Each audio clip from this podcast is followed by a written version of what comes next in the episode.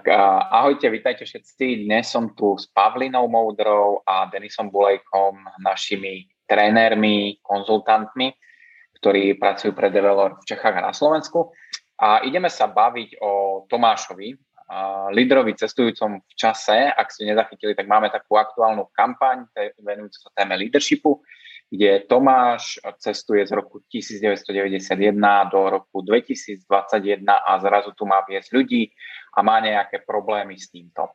A dávali sme pred asi 2 týždňami von prvý jeho problém alebo prvú výzvu, ktorá sa týkala toho, že jeho ľudia sú unavení, všetci potrebujú dovolenku, robia chyby a klesajú mu nejaké čísla v pulse prieskume, ktoré robí každé 2 týždne. Je tam toho viac, kľudne si to prečítajte. No a dnes s Denisom a s Pavlinou sa ideme o tomto pobaviť. Díky, Denis, Pavlina, že ste si našli čas na to. Ďakujeme za pozvanie.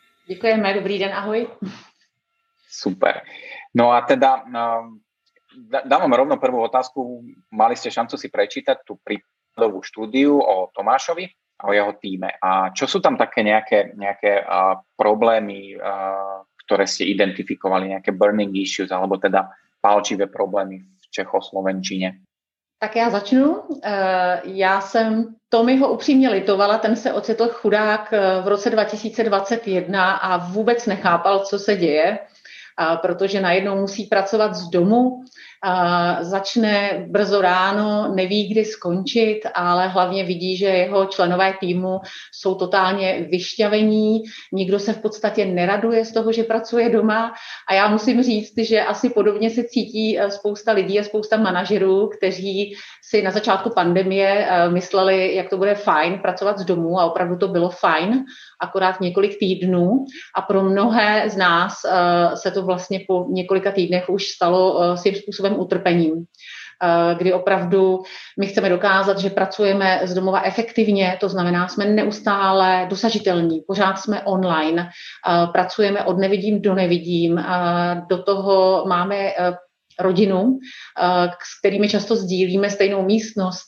máme péči o děti, musíme se starat o tu domácnost dále.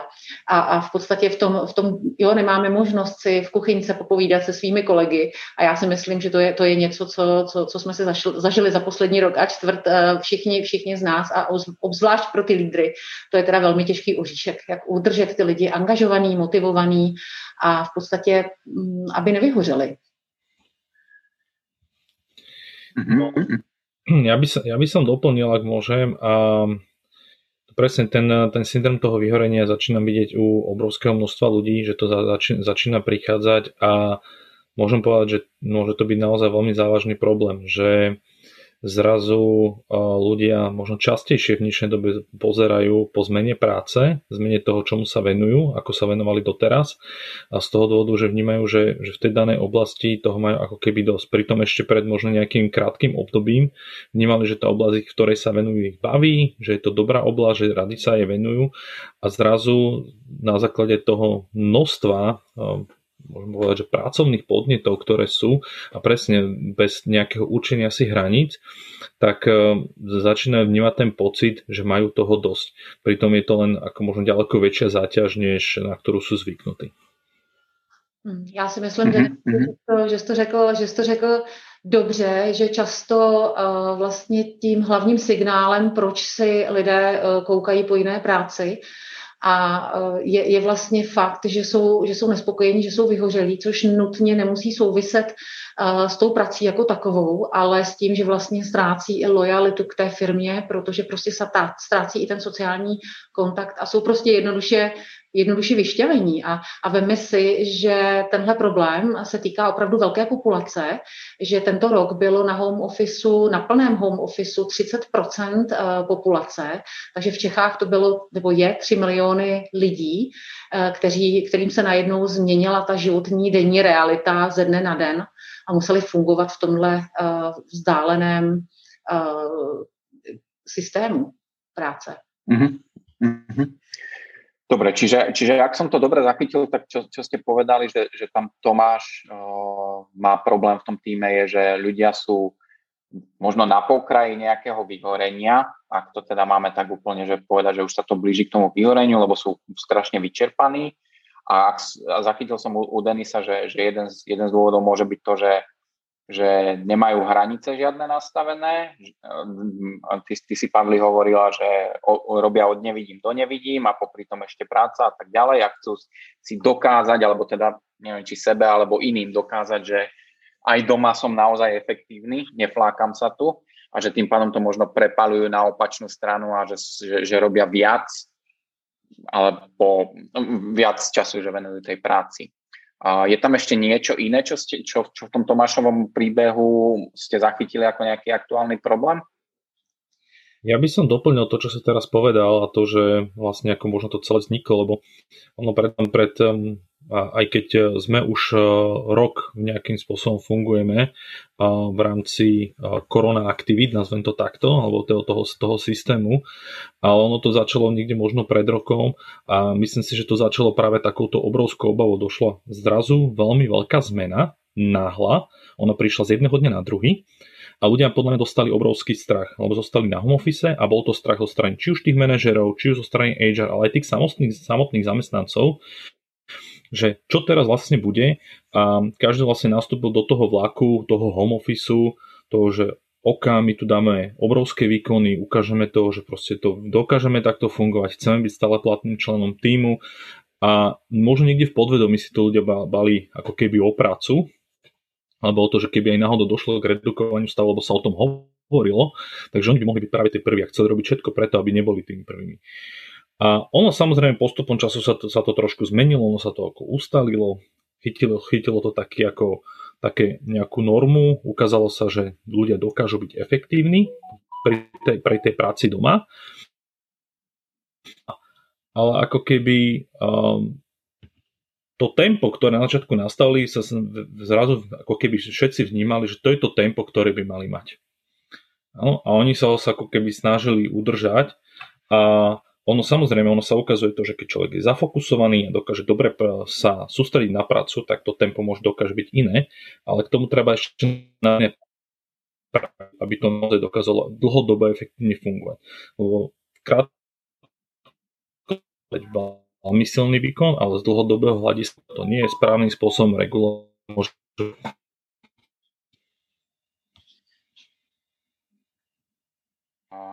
Trošku ti vypadával signál, Denis, ale ak som dobre hlavne zachytil, tak to, čo hovoríš, je, že nastavili sme tempo, ktoré na začiatku bolo možno aj zaujímavé, že zrazu sme na také vysoké obrátky, je to také ako keby vzrušujúce, že ideme na 150%, ale už nám trošku dochádza dých a mnohí ľudia si to uvedomujú, že takto sa to už nedá držať. A to je asi aj to čo vidno na tej prípadovej štúdii, ktorú sme vlastne dávali dokopy, že ten Tomášov tím, síce sa mu nejako ten pracovný objem práce nezvyšuje, že nejako sa im drží workload na tej istej úrovni, ale tá nejaká spokojnosť, angažovanosť s prácou tam poklesáva. Super, zaujímavé tiež. Pavli, ešte ty niečo, čo chceš dodať k tomu, že čo si tam našla, alebo prejdeme k tým možným riešeniam? No já bych možná ještě ráda doplnila k té efektivitě a produktivitě. Já myslím, že krásně vyšlo najevo za ten rok a čtvrt, že opravdu lidé jsou stejně, ale častěji více efektivní a produktivní na tom home officeu, ale přesně je to za tu cenu nějaké ztráty osobního života a nějakého vlastně odpojení se a vlastně, kdy nám ten pracovní život se ale velmi intenzivně prolíná do toho osobního života. A vlastně studie ukazují, že ta efektivita stoupla často i o 20%, ale opravdu na úkor toho času a té energie, který do toho dáváme. Oni nám totiž na tom home office opravdu odpadají takové ty věci, jako je pozastavení se v kuchynce, to, že si s kolegy popovídám u toho kávovaru, to, že s nimi jdu na společný oběd a spousta věcí probereme i tam, ale zároveň to má nějaký jako sociální charakter a vlastně ukazuje se, že nám to jako velmi chybí. Hej, super, to úplně s tím souhlasím. Obedy trvají 15 minut a žiadne vypnutie popri tom nie je. Denis, ty si ešte čo si začal? Nie, ja som chcel ešte doplniť, že ono totiž to si možno hovoríme o tom, že práve takéto to odbehnutie do kuchynky alebo spravím si tú kávu alebo prehodím ako keby tú reč s tým kolegom, ono to môže vyznieť aj tým spôsobom, že to je možno odbiehanie od tej práce alebo že to by nemuselo byť až takéto efektívne. Má to ten jeden, čo už tu Pavlina spomínala, ten sociálny aspekt, ale sa napríklad ukazuje také štúdie, že čo sa týka mozgu a že vlastne ako náš mozog funguje, tak my keď sme veľmi hlboko zamyslení a zameraní na nejakú činnosť a nejde nám, čo sa stať môže, že človek, tak vtedy svojím spôsobom nie je až taký efektívny. Ale ukázalo sa, že keď práve od tej činnosti odbehne práve k takejto činnosti typu, že čau, kavička, nič nad čím by musel ten človek reálne husto premyšľať, ale vyslovene ako keby nie tú hlavu, prejde tými myšlienkami niekde inde a vráti sa spätne k tej práci, tak zrazu mu ide ďaleko lepšie, čo je veľmi zaujímavé. Takže aj tým, že sa tieto aspekty ako keby stratili, tak je kľudne aj možnosť to, že sa začala pomaly vytrácať tá efektivita. Super, zaujímavé teda nálezy v prípadovej štúdii Tomáša, ktorej asi mnohí manažéri a týmy nájdú isté paralely dnešných dní. A poďme sa teda opýtať tú dôležitú otázku, ktorú sa aj Tomáš, ako cestujúci líder v čase, pýta nás, že čo teda mám pre Boha robiť s týmto tímom, ktorý, ja som tu pár mesiacov, vôbec som prišiel z 91. roku a tam sme tak trošku ináč fungovali, čo mám teraz robiť. Čo sú tie rady, ktoré by ste mu dali, aby spravil so svojimi ľuďmi, aby ich z tohto tak povediať? No já bych mu doporučila, milý Tomáši, uvědom si, že teď je více než kdy jindy důležité, aby si se zaměřil na každého člověka ve svém týmu, jako na individualitu a opravdu se snažil mít upřímný lidský kontakt a to co nejčastěji.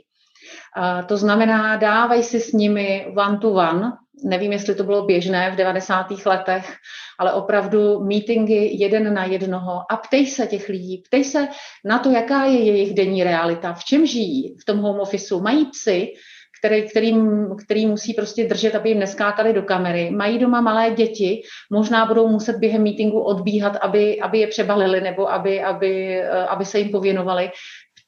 Ptej se jich na jejich denní realitu, aby ty lidé věděli, že ty jako manažer s tím počítáš, že se prostě někdy něco může stát a aby byli klidní, že to chápeš a že to nemusí se kvůli tomu stresovat. Běžným příkladem, pokud ty budeš posílat maily svým lidem o půlnoci, tak nemůžeš, tak pravděpodobně lidé si budou myslet v tvém týmu, že se to očekává i od nich. To znamená, běž příkladem a opravdu se sám snaž dávat si hranice sám sobě. A samozřejmě taková univerzální rada, která funguje víc než kdy jindy v tom online světě, a to je komunikuj, komunikuj, komunikuj. A jestli si myslíš, že komunikuješ příliš, tak je to pravděpodobně pořád mnohem míň, než si myslíš. To je dobré, Pavlič, že hovoríš o tom, začal si tými, že one-on-ones a pre mňa zaujímavé to komunikuj, lebo sme mali sme jeden event pred pár mesiacmi, kde sme zdieľali presne to, že čo firmy robili pre ľudí, aby ich podporili v tomto. A jedna z, ako keby z odporúčaní zo Slida vlastne, a taký slovenský startup, teraz nedávno kúpený Ciscom, bolo tiež, že overcommunicate, že manažéri museli overkomunikovať, že jednoducho fakt akože zvýšiť obrátky v tom, že dávali ľuďom vedieť, čo sa deje, čo je nové a aj zároveň sa pýtali viac. Takže super, že toto spomínaš. A viem, že Denis už sa odmutoval, takže už je pripravený tiež strieľať ďalšie odporúčania alebo nadviazať, že čo má ten líder robiť s takýmto tímom. Áno, tak ako Pavlina povedala, myslím, že také dva základné body a to je, že mať možnosť sám určené ako keby tie hranice a dať si byť v tom ten príkladom a tá komunikácia myslím, že naozaj kľúčová, lebo na základe tej komunikácie my sa dokážeme dozvedieť veľmi veľa. Keď sa ľudia pýtali, že čo by vlastne konkrétne mohli komunikovať alebo že akým spôsobom mohli začať práve tú komunikáciu, tak mne sa v praxi osvedčila veľmi jedna vec, je to v podstate veľmi jednoduché, veľmi krásne aj pre tých ľudí na vodení si keby ideálneho stavu. A že keď človek by nevedel, alebo Tomáš by nevedel, že čo by mal komunikovať s tými ľuďmi, tak sa môže ich pokojne pýtať, že dobre, že predstav si, ako by to vlastne vyzeralo za tých ideálnych podmienok, skús mi to vlastne opísať. A teraz neriešiť, či to je reálne, nie je to reálne, proste len spraviť ten úplne ten najúžasnejší opis, najúžasnejšieho dňa, to, že ja sa cítim, že tú prácu robím s ľahkosťou, ide mi to všetko super, proste doma všetko funguje a je to úplne na dobrej hranici a som veľmi s tým spokojný, ako to je, a vôbec nemám pocit, že by som bol niekde v štádiu vyhorenia, a opísať, že ako by to vlastne malo vyzerať. A ono pri tom opise vlastne veľakrát vyjdú rôzne myšlienky, ktoré pre toho človeka môžu byť aplikovateľné. Čo je zaujímavé, že on sa dostane do toho stavu v tej mysli v tom, že wow, že vlastne je to dobrý pocit, prináša mi to niečo, takéto niečo by som vlastne chcel, a zrazu ten náš mozog dokáže byť ďaleko kreatívnejší a dokáže možno ďaleko lepšie tú situáciu zvládnuť, ho nápadne, že ako by to mohol celé zvládnuť, len práve takýmto jednoduchým rozhovorom, práve takýmto smerovaním. Uh-huh. OK, čiže obaja hovoríte, že ísť do tej debaty s ľuďmi a zistiť, čo sú tie akože individuálne reality, pretože nedá sa to unblock riešiť, a keď už zistím, že čo, ako to je, tak pomôcť tomu človeku nájsť to, ako by to mohlo byť, a nejako to vytvoriť. OK, super. Čo ešte, je tam ešte niečo, čo by ste Tomášovi akože z manažerského, ešte ste spomínali teda, že ísť príkladom, hej, že teda sám si to asi nastaviť rozumne, make sense, ako sa hovorí v angličtine, monkey see, monkey do, a to je dosť dôležité, že väčšinou robíme to, čo vidíme, že sa deje. Ešte niečo voči Tomášovi ako líderovi, že čo by mal spraviť pre ten tím z líderskej pozície, možno aké jeho zručnosti potrebuje ešte rozvinúť? No mne ešte napadla jedna myšlienka, som videl, že chcela si tiež niečo povedať. Jedna myšlienka, čo mi napadla, je to, že možno aj s tým, čo sme teraz pred chvíľkou hovorili si, že one-to-one, tak niektorí manažeri si povedia, že OK, ale ja na to nemám čas. Čo je samozrejme pochopiteľné, obzvlášť keď napríklad nemá v týme 5 ľudí, ale má ich tam 15 alebo 20, čo sa stretávam s takýmito týmami. A tak reálne, aby venoval ten čas, dajme tomu tú hodinu raz týždeň, tak vlastne pol týždňa by nerobil nič iné. Takže keď to zoberieme z toho takéhoto praktického hľadiska, v tom prípade by som si to možno vytipoval, že by som to spravil v skupinách. A možno, kde sú tí ľudia, by som si vytipoval, že by tí ľudia mohli vytipovať rovnakí, a medzi sebou by mohli zdieľať tie myšlienky, snažil som sa vytvoriť nejaké bezpečné prostredie zdieľania tých myšlenok, aby to bolo o tom, že čo tam padne, tak aj zostane v tej skupine, nebude sa to zneužívať, a skôr aby sa navzájom ako keby inšpirovali, že čo kto robí, takže že mu to lepšie funguje, že sa cíti pohodlnejšie pri tej práci, a dávať si navzájom takéto odporúčania. Ten manažer by v týmto ušetril čas, ale pridanou hodnotou by bolo aj to, že by tam bolo to zdieľanie. Možno trošku ťažšia cesta, ale myslím, že takisto veľmi účinná. Já se navážu na ty one-to-one meetingy. Často manažeři opravdu mají v kalendářích a mají se svými lidmi ty meetingy jeden na jednoho. Ale tady je důležité i si uvědomit, že ten meeting není pro manažera. To není pro manažera, aby si mikromanažersky odškrtal úkoly a zjistil si, zda všechno ten člověk z jeho týmu splnil. Ale je to opravdu prostor pro toho člověka, aby mluvil, o čem chce ten zaměstnanec. A tohle je hodně důležitý. Tam stačí, když ten manažer opravdu zahájí ten meeting slovy, tak o čem by si chtěl dneska mluvit. Jo, a nechat to plynout. To znamená, já myslím, že i tohle je hrozně důležité uvědomění, dát ten prostor tomu člověku v týmu, aby si přinesl ta témata. A může se stát, že většina toho meetingu nebude vůbec pracovní a bude to opravdu jenom soukromé, a je to úplně v pořádku.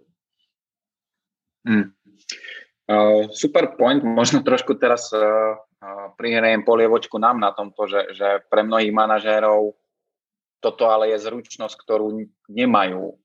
Naozaj, že dať otázku, že o čom chceš mluviť, a zostať ticho, a keď príde odpoveď, že nemám o čom, tak to, no dobre, tak ideme ďalej. To je typické, akože mnohí sme zameraní takto, hej, na poďme makať, nemáš čo povedať, no tak dobre, tak ideme ďalej. Ale to asi potrebuje ten manažer tiež naučiť tú zručnosť, ako ten rozhovor otvoriť, ako byť chvíľu ticho, ako dostať to von, čo ten človek niekedy nechce povedať. U mňa sa tiež nechce priznávať, že to úplne doma nedávam niekedy a mám také dni, ktoré naozaj za veľa nestoja. Takže toto je možno niečo, čo potrebuje ten rozvoj aj pre toho manažera a možno to tým aj preklopím rovno na tú ďalšiu otázku, čo mám pre vás pripravenú, že OK, manažer, porozprávať sa s tímom, začať one-on-ones, pomôcť im nájsť riešenia na tú dennú rutinu, možno ich nejakým spôsobom a im pomôcť si to nastaviť tiež cez nejaké aktivity. Čo teraz, tak povedzme, že je časť manažérov, ktorá by povedala, že OK, toto je HR vec, povedz mi, milé HR, čo s tým mám robiť, pomôžme s tým nejako. Tak ako tým manažerom vie to HR pomôcť? To možno otázka, že zostaňme u Pavliny, keďže Pavli, ty ešte stále aj máš tú aktívnu HR rolu, že čo by mali HR profesionáli v tých firmách spraviť pre takýchto Tomášov, aby im pomohli zvládať tým, ktoré sú takto na hranici? Jo, ráda. Já předem řeknu, že si myslím, že za ten rok a čtvrt HR udělali obrovský kus práce a že myslím, že když v době finanční krize měli hlavní roli hlavně finanční manažeři, tak si myslím, že tato krize pandemická, tam hlavní roli opravdu byly HR lidi a myslím si, že udělali obrovský kus práce a prokázali tedy svoje kvality a to jako opravdu ve většině firem. Každopádně ten HR manažer nebo HR člověk je jako v první řadě business partner. To znamená, on poskytuje v podstatě nějakou podporu těm manažerům. A my jsme zmínili ta témata těch třeba one-to-one meetingů. Já si myslím, že to je přesně ta role pro toho HR manažera opravdu pomoct těm manažerům s tím, aby správně dělali tyto one-to-one meetingy, aby správně mluvili se svými zaměstnanci, aby si dopřáli opravdu i ten komfort toho vydržet to ticho v tom online prostředí. A to je přesně, jak si ty zmiňoval, že my neumíme pracovat s tím tichem v tom onlineu. Neumíme to ustát, myslíme si, že to nejede, že je to špatně a opravdu rychle skáčeme k dalším řešením a nedáváme prostor. Myslím si, že ten HR člověk opravdu může pomoct i se správným pochopením, jak pojmout ten home office, jak by měli pomoct manažeři svým lidem udělat si ty denní rutiny, aby tam měli opravdu prostor pro opravdu zdravé a dobré jídlo, aby to jenom nezhltli před počítačem u nějakého meetingu, aby si dokázali oddělit začátek a konec toho pracovního dne. Jo, a já si myslím, že ta pomoc těm manažerům v těchto věcech je obrovská, nehledě na to i třeba i s tím technologickým pojetím meetingů, to znamená, jaké třeba digitální technologie, jaké aplikace používat při meetincích tak, aby ten tým skutečně mohl spolupracovat, aby to nebylo jenom direktivně up-down, že manažer něco informuje a těch 10 lidí na tom meetingu v podstatě ani neví, jak by si řekli o slovo, protože v momentě, kdy začne jeden mluvit, najednou mluví všichni. To znamená, já si myslím, že ta pomoc tam je velmi široká. Mm-hmm. Super, díky, Pavli. Možno ešte podtrhnem ten bod, čo si začala s ním, že akú rolu hralo to HR v posledných mesiacoch. Opäť mali sme taký medzinárodný webinár, to bol ten, myslím, posledný asi v apríli a tam presne padlo to, že v rámci nejakého prieskumu bola robená vlastne tá otázka, že ako vnímajú CEO z rolu HR v rámci boardu a v rámci tej pandemickej situácie tam bol výrazný posun k tomu, že to HR začalo hrať strategickejšiu rolu, pretože oveľa viac sa potrebovalo práve tým ľuďom venovať. Čiže toto úplne podtrhujem a tie veci, ktoré si vymenovala, super zaujímavé typy, že ako môže pomôcť. Čo ty, Denis, dodal by si ešte niečo, že čo je očakávanie podľa teba, čo by mohli ľudia z HR pozície takým manažérom s týmom, ktorý je preťažený alebo teda vyčerpaný a pomôcť? Ja by som možno dal skôr v tomto prípade odporúčanie skôr tým manažerom a to, že Veľakrát som to tak vnímal, že tá potreba obrátiť sa na Edge bola nejakých nemožno len takých akože byť technických veciach alebo vyslovene tom, čo videli, že to Edge Run robí a nebáť sa ako keby obrátiť na nich aj práve s takýmto niečím, že nemať ten pocit, že aha, tak ja teraz ako manažer sa na Edge obrátim s tým, že ja potrebujem v tejto oblasti pomôcť, potrebujem to, aby som rozvíjal tento druh komunikácie, aby mi to fungovalo, aby sa mi tu ľudia otvorili a nebáť sa naozaj ísť za tým z Edge, lebo ono, je to predsa len možno nová situácia, je to, nemusíme byť v každej tej oblasti majstri sveta a vlastne sa to učíme. A presne možno si to človek na začiatku vyskúša sám, dostane tú odpoveď, čo si aj ty už predtým spomínal, že ok, ja nemám nič, čo by som chcel riešiť a nezdávať sa teda s tým oka, on to síce možno nepovedal, vníma, že nemá čo povedať, ale na druhej strane možno to tam niekde skryté je a ja sa potrebujem k tomu dostať a budem hľadať tú cestu a myslím si, že osloviť HR človeka, ktorý je na to schopný, vie takýmto spôsobom komunikovať, má možno nejaké koučovacie zručnosti alebo čokoľvek, lebo ten prístup zrazu bude iný a aj pre toho človeka to môže byť ďaleko komfortnejšie, keď sa mu to vysvetlí, že vlastne o čo tam ide, akým spôsobom je to cieľné, že čo sa tým vlastne chce dosiahnuť, tak začne sa cítiť byť komfortnejšie, lebo predsa len tým jednotlivými otázkami môže byť na začiatku taká tá prvá obava, čo tento sleduje do mňa, čo sa ma pýta, alebo prečo je tu zrovna ten človek z HR. Áno, že niečo sa deje, niečo zlé a nevysvetliť tým ľuďom, že nie, je to práve, že dobré a chceme ešte, aby to bolo lepšie. Mhm. OK, super. Dobrý point tiež, že myslím, že pre niektorých manažérov to môže byť také, že nechcú žiadať o tú pomoc, a požiadať o tú pomoc aj v týchto ťažkých témach je super krok vopred. Ešte niečo, čo by ste dodali? Čo by ste povedali k tej situácii Tomášovej a možno iných lídrov? Já bych ještě řekla Tomášovi, ať nezapomene, že jako lídr je odpovědný nebo spoluodpovědný za vlastně duševní zdraví a za ten well-being svých lidí. Jo, to znamená, samozřejmě každý jsme sám za to odpovědní, abychom si ty hranice nastavili, abychom si nastavili správně ty denní rutiny, abychom si nastavili komunikaci, která nám vyhovuje. A hlavně, abychom se naučili říkat ne a taky říkat já to nezvládám a říct si o pomoc. Ale za tohle všechno je zároveň zodpovědný i ten Tomáš, i ten manažer. Takže to bych mu chtěla připomenout. Áno, to je dôležitý bod, že vlastne je to tak, že je tam tá spoluzodpovednosť za well-being zamestnancov aj na strane toho manažera, aj na strane toho zamestnanca. A tým asi je celkom fajn ukončiť túto debatku. Tak ja vám teda ďakujem ešte raz, Denis Pavlina, že ste tu boli so mnou a že sme si mali šancu rozobrať tú prípadovú štúdiu. A dodám vlastne už len jednu vec a to je to, že Develor sa vlastne teraz venuje tejto téme leadershipu v rámci kampane o líderovi cestujúcom v čase. Je to preto, že vidíme dôležitosť v leadershipe v dnešných dobách a v tých ťažkých časoch a veríme tomu, že lídri sa potrebujú stále a vždycky rozvíjať a hlavne teraz, keď to vlastne sa všetko mení každú chvíľu.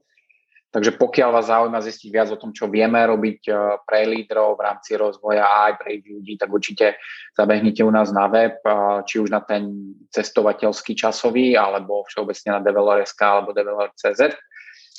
K tej situácii, ktorú Tomáš teraz prežíva v rámci prvej prípadovej štúdie, možno zaujímavé tréningové riešenia, ktoré robíme, sú tréningy na húževnatosť, tréning, ktorý sa venuje nastaveniu toho home officeového systému, rutín, nejakého toho balansu práce z domu.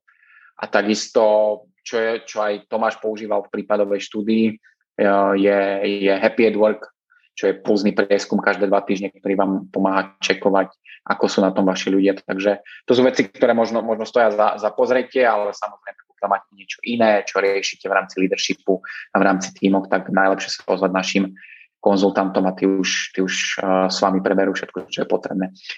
Takže toľko záver k dnešnému rozhovoru. Ešte raz ďakujem Denis, Pavlina, preberali sme prípadovú štúdiu Tomáša.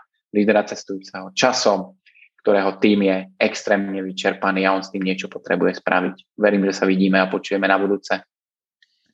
Děkuji za pozvání, byl to příjemný rozhovor a hlavně Tomášovi, cestovateli v čase, přeji hodně štěstí, ať zvládá svůj tým v těchto těžkých časech.